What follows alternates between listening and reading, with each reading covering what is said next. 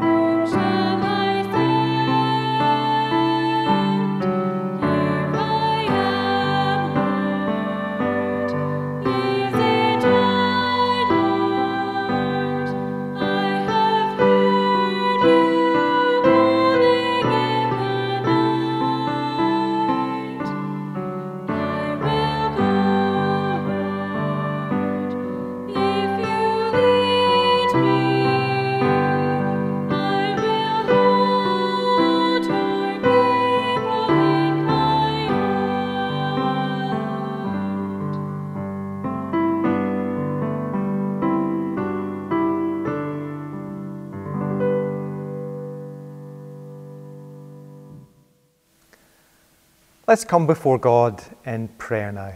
Let us pray together.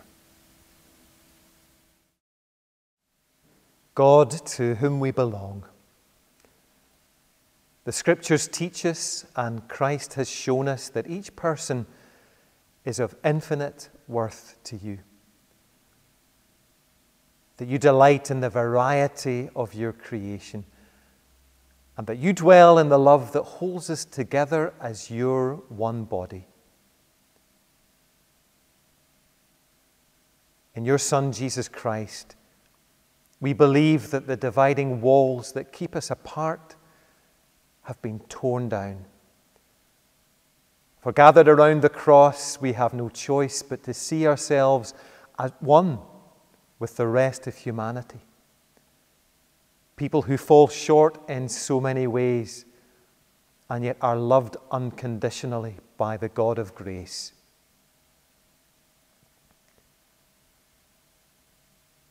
Lord, when you stepped into our world, you didn't just take on flesh, you entered into our humanity.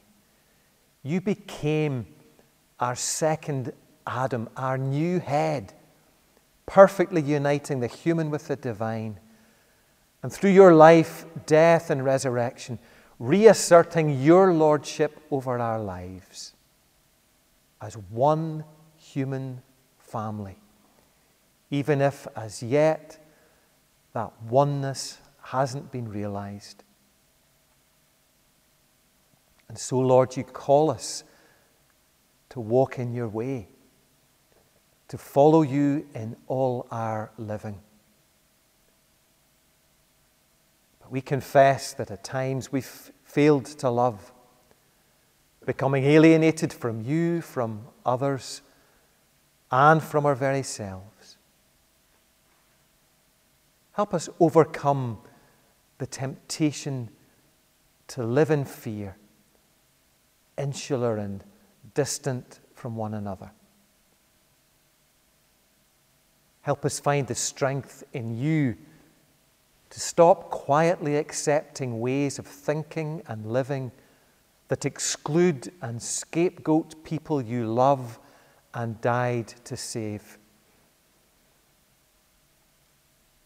Let us never forget who we are in you, because it is only in you that we are freed from the tyranny of guilt and sin to act with a sincere passion for people and for justice.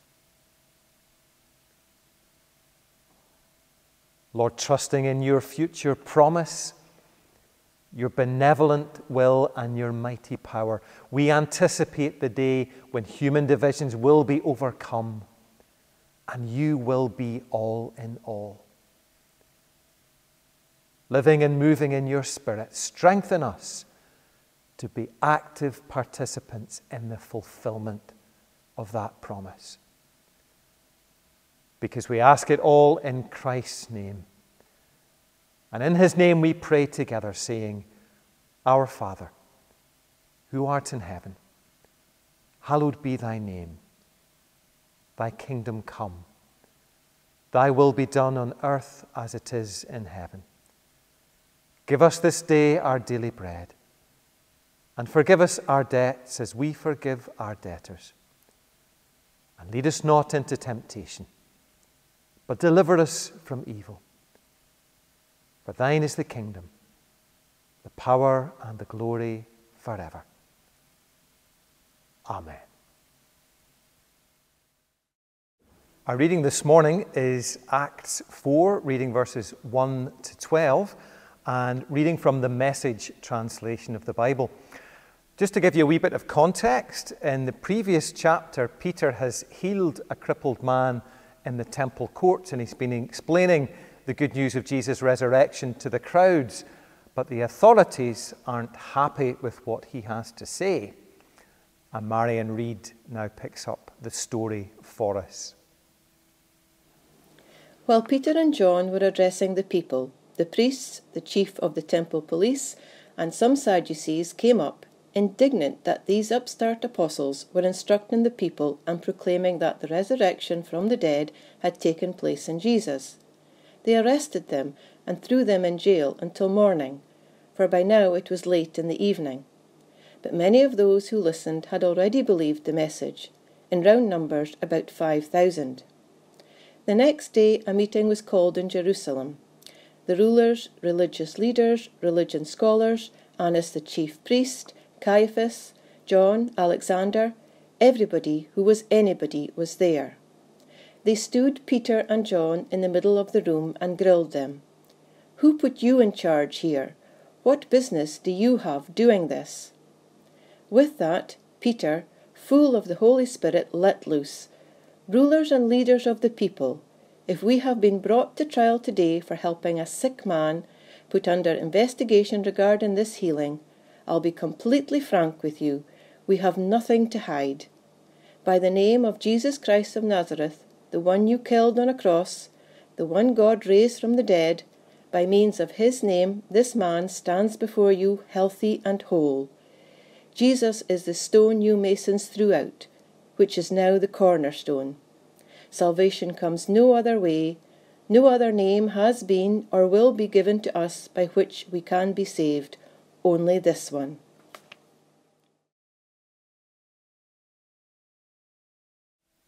Why is it that even with a whole nine months in which to make up their minds, most parents still haven't decided what to call their baby by the time it arrives? Well, it's not a decision that you take lightly. For better or for worse, the child is stuck with the name that it's given, at least until it's old enough to make up its own mind and change its name by deed poll if it so chooses. Well, there are lots of things to take into consideration. Some Christian names run in families for generations. In the Highlands and the Islands, it's often the case that you can't just call someone by their first name because so many other people share it. So you have to add a specifier. It's never just Donald. People don't just talk about Donald, it's Donald Archie or Donald Murdo or Donald Michael, uh, Big Donald, Wee Donald, that kind of thing. It's what you have to do because these traditional names are so common. And there's continuity to think about as well. It's a long time since we were choosing baby names, but with a Ross and a Mary already in the family, we felt we'd set a precedent and had to choose something Scottish sounding for our third child when she came along, which is why we ended up with Isla, which was a name we loved anyway. And I think the rock star Frank Zappa must have had the same kind of idea. He called his kids Moon Unit, Dweezil, and Ahmet and Diva. I reckon he was working on the principle that if you, you start weird, you've got to keep going on that track. And if all else fails, of course, you can always do what some of the Puritans did. They would ask God to show them what to call their newborn baby. They would open the Bible at a random page, stick their finger on it, and the first word that they saw was the name that they would give to their child, which led to classic names like Maybe Barnes, Notwithstanding Griswold, and Job Raked Out the Ashes Hamilton. All genuine names. It's a tough business choosing the right name. And I think part of the reason that many of us wait to the last moment is because somehow we feel that the name has to fit the child. We need to see the baby before we can name it. We want to choose a name that sounds and feels right for him or her. But interestingly, when it came to the most important person who's ever lived, his parents didn't get that choice.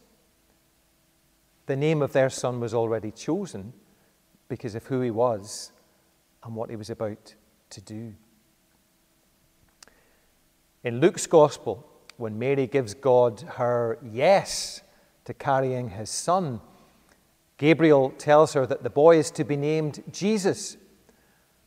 And Matthew expands on that because in his Gospel, Gabriel also visits Joseph to calm his fears about the pregnancy. And while he's there, he says, You are to give him the name Jesus because he will save his people from their sins.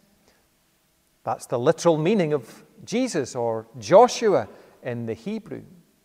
God saves. The child's name is also his destiny. As Peter tells the Sanhedrin in today's reading from Acts, salvation comes no other way.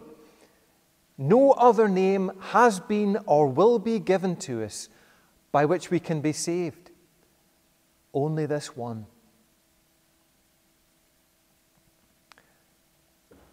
Now, I want to do a little experiment with you this morning. I want you to take a look at this for a moment.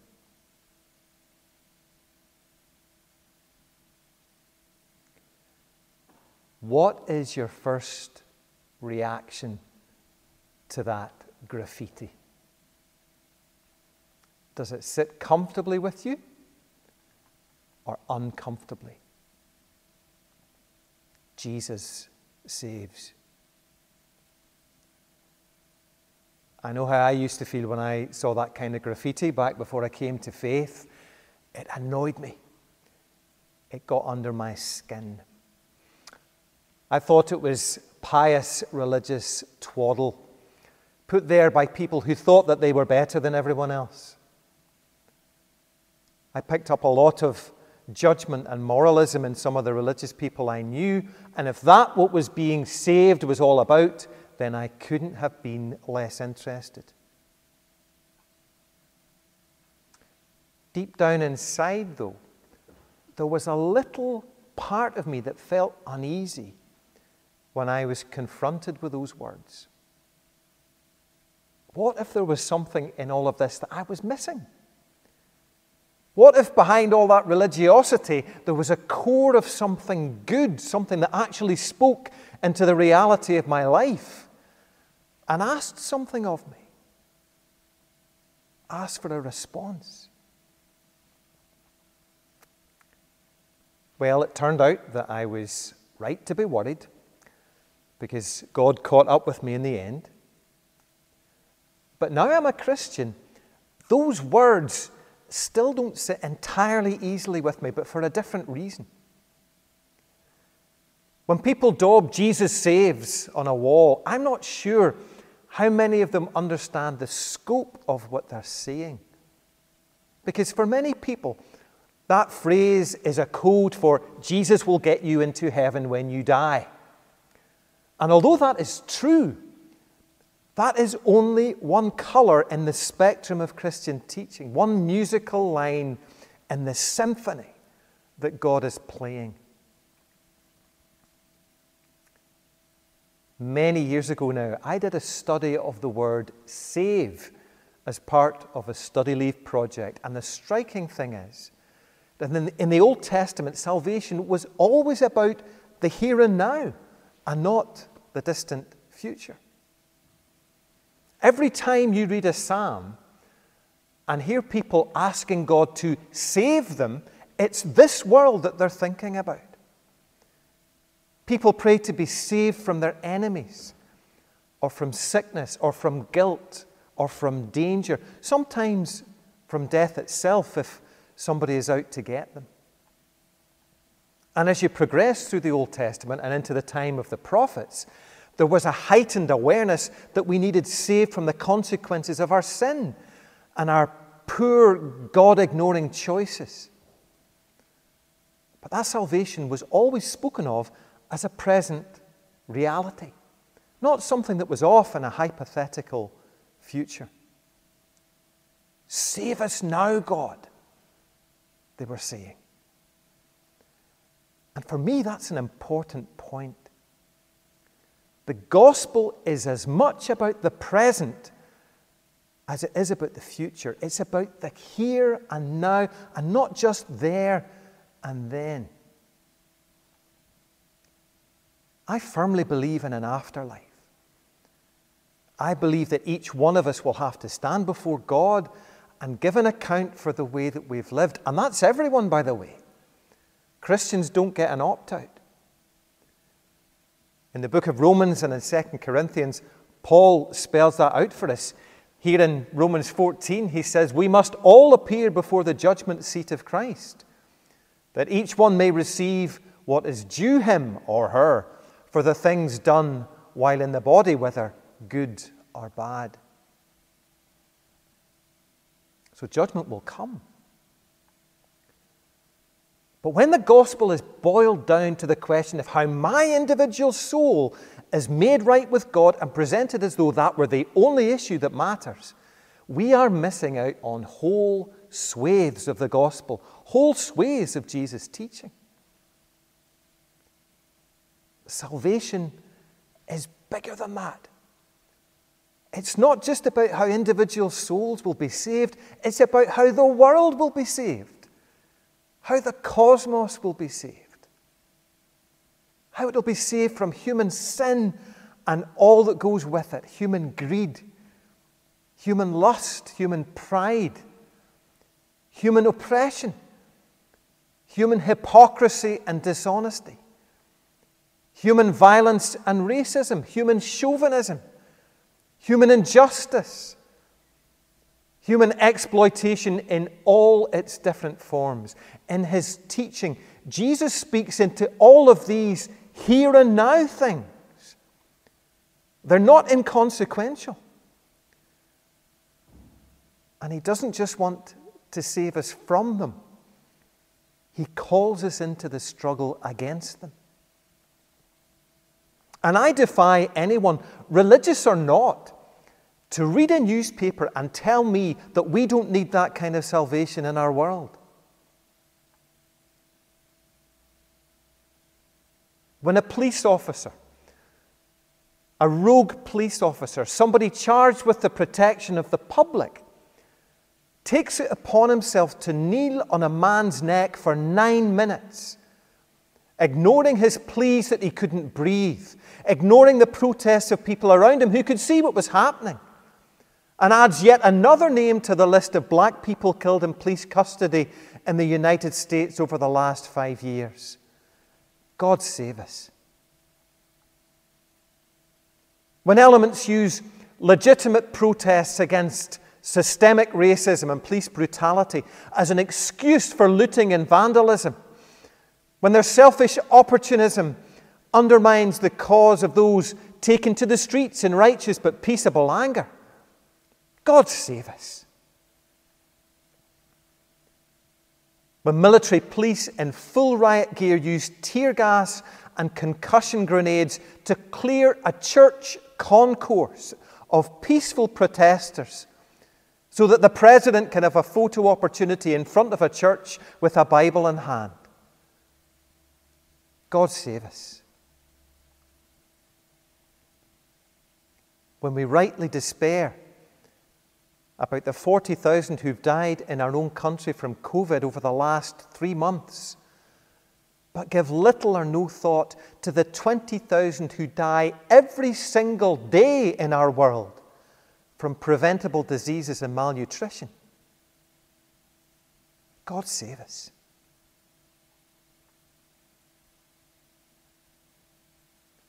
God save us, we murmur under our breath. We know that the world is not the way it should be, and that we are not the way we should be.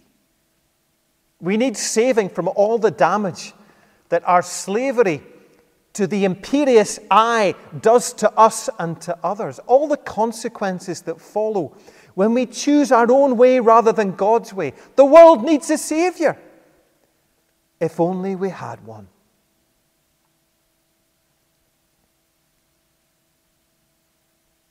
Well, we do have one.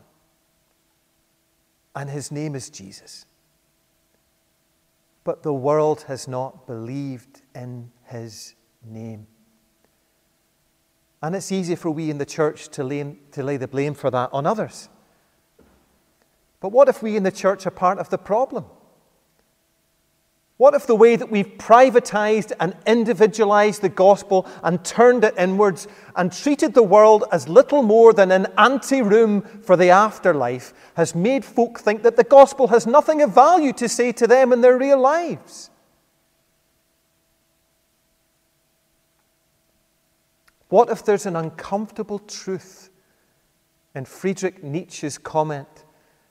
That he might believe in the Redeemer if his followers looked more redeemed.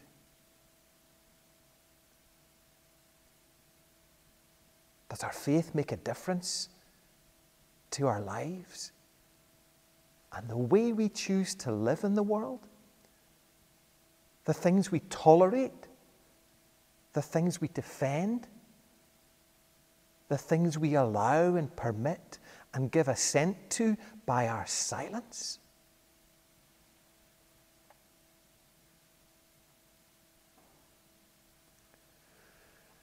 Maybe part of the answer is to remember what we've spoken about this morning.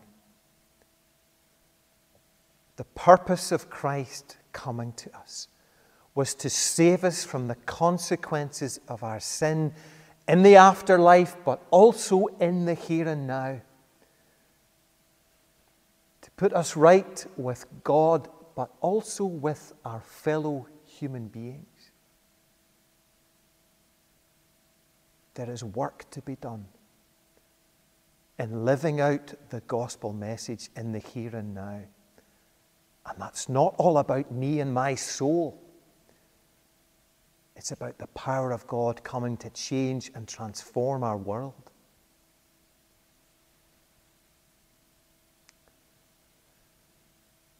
The confession of the faith of the sorry, the confession of faith of the Presbyterian Church in America puts it well when it says these words.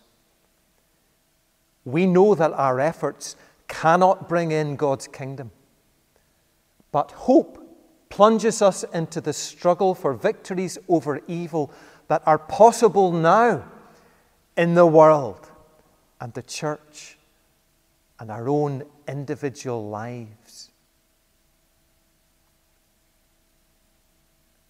A God who helps me be reconciled with myself and the people around me because I have given him his rightful place in my life. That's the kind of God I can believe in. That's the kind of salvation I need and can preach. That's a faith that's worthy of the name. And if that's what people mean when they daub Jesus saves on the walls, then preach on, brothers and sisters. Preach on. Because that is the kind of salvation that our world needs. Amen.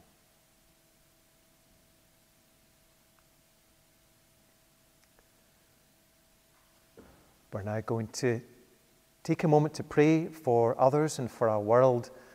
And Anne Sheeran is going to lead us in those prayers. Let us pray. Father God, sometimes we think the most infuriating thing about injustice is the absence of the acknowledgement of wrong. When we hear the gospel accounts of the injustices generated by the Pharisees and Sadducees against Jesus and his disciples Peter and John, and the Roman soldiers who carried out their orders without thinking about the injustice. We recognize that what they were doing was wrong. We can see the injustice, but no one knows the depths of injustice better than you, God. We have read about Jesus' anger in the temple. We know that his anger was righteous anger. He was angry at what makes God angry the degradation of the house of God, the temple of Jerusalem. This was righteous anger against sin. Lord, help us to have the same righteous anger, and may it encourage us to speak out and act. But do not let our anger lead us to a place of unrighteous anger, to a place where we commit sin out of our anger. Holy Spirit, lead our hearts to know how to manage our anger and how to use it wisely for the glory of your kingdom. You know what injustice is like, God. Every sin committed is an injustice against you. Lord, help us to fight injustice in the right way. We may always seek to look to you as the solution. Lord, let our hearts be transformed by your grace. May this time of injustice produce opportunities for conversation to talk about grace, mercy, and forgiveness. May we seek you in our quest for justice. And may we continue to pray in your name for justice to be served when lives are taken and hateful actions are committed. Help us to look to you and to your word to remind us of what injustice should look like.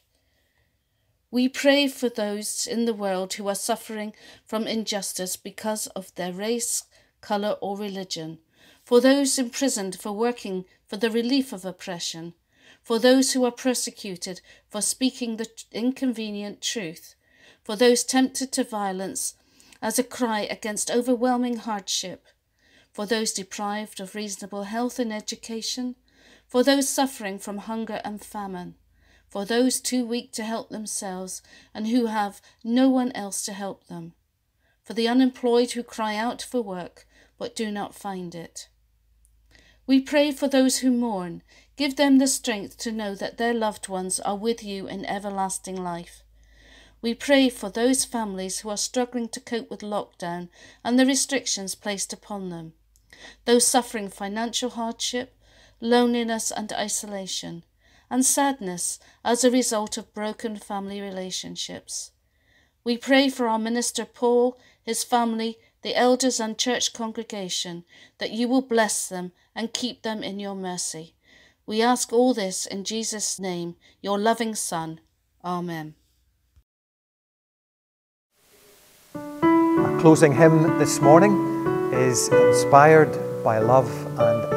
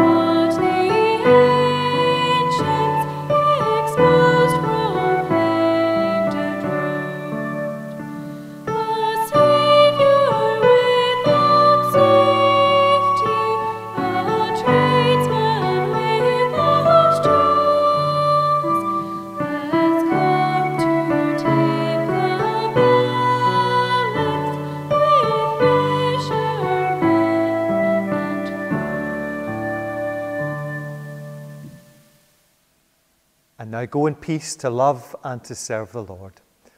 And the blessing of God Almighty, the Father, the Son, and the Holy Spirit be with you all, now and forevermore. Amen.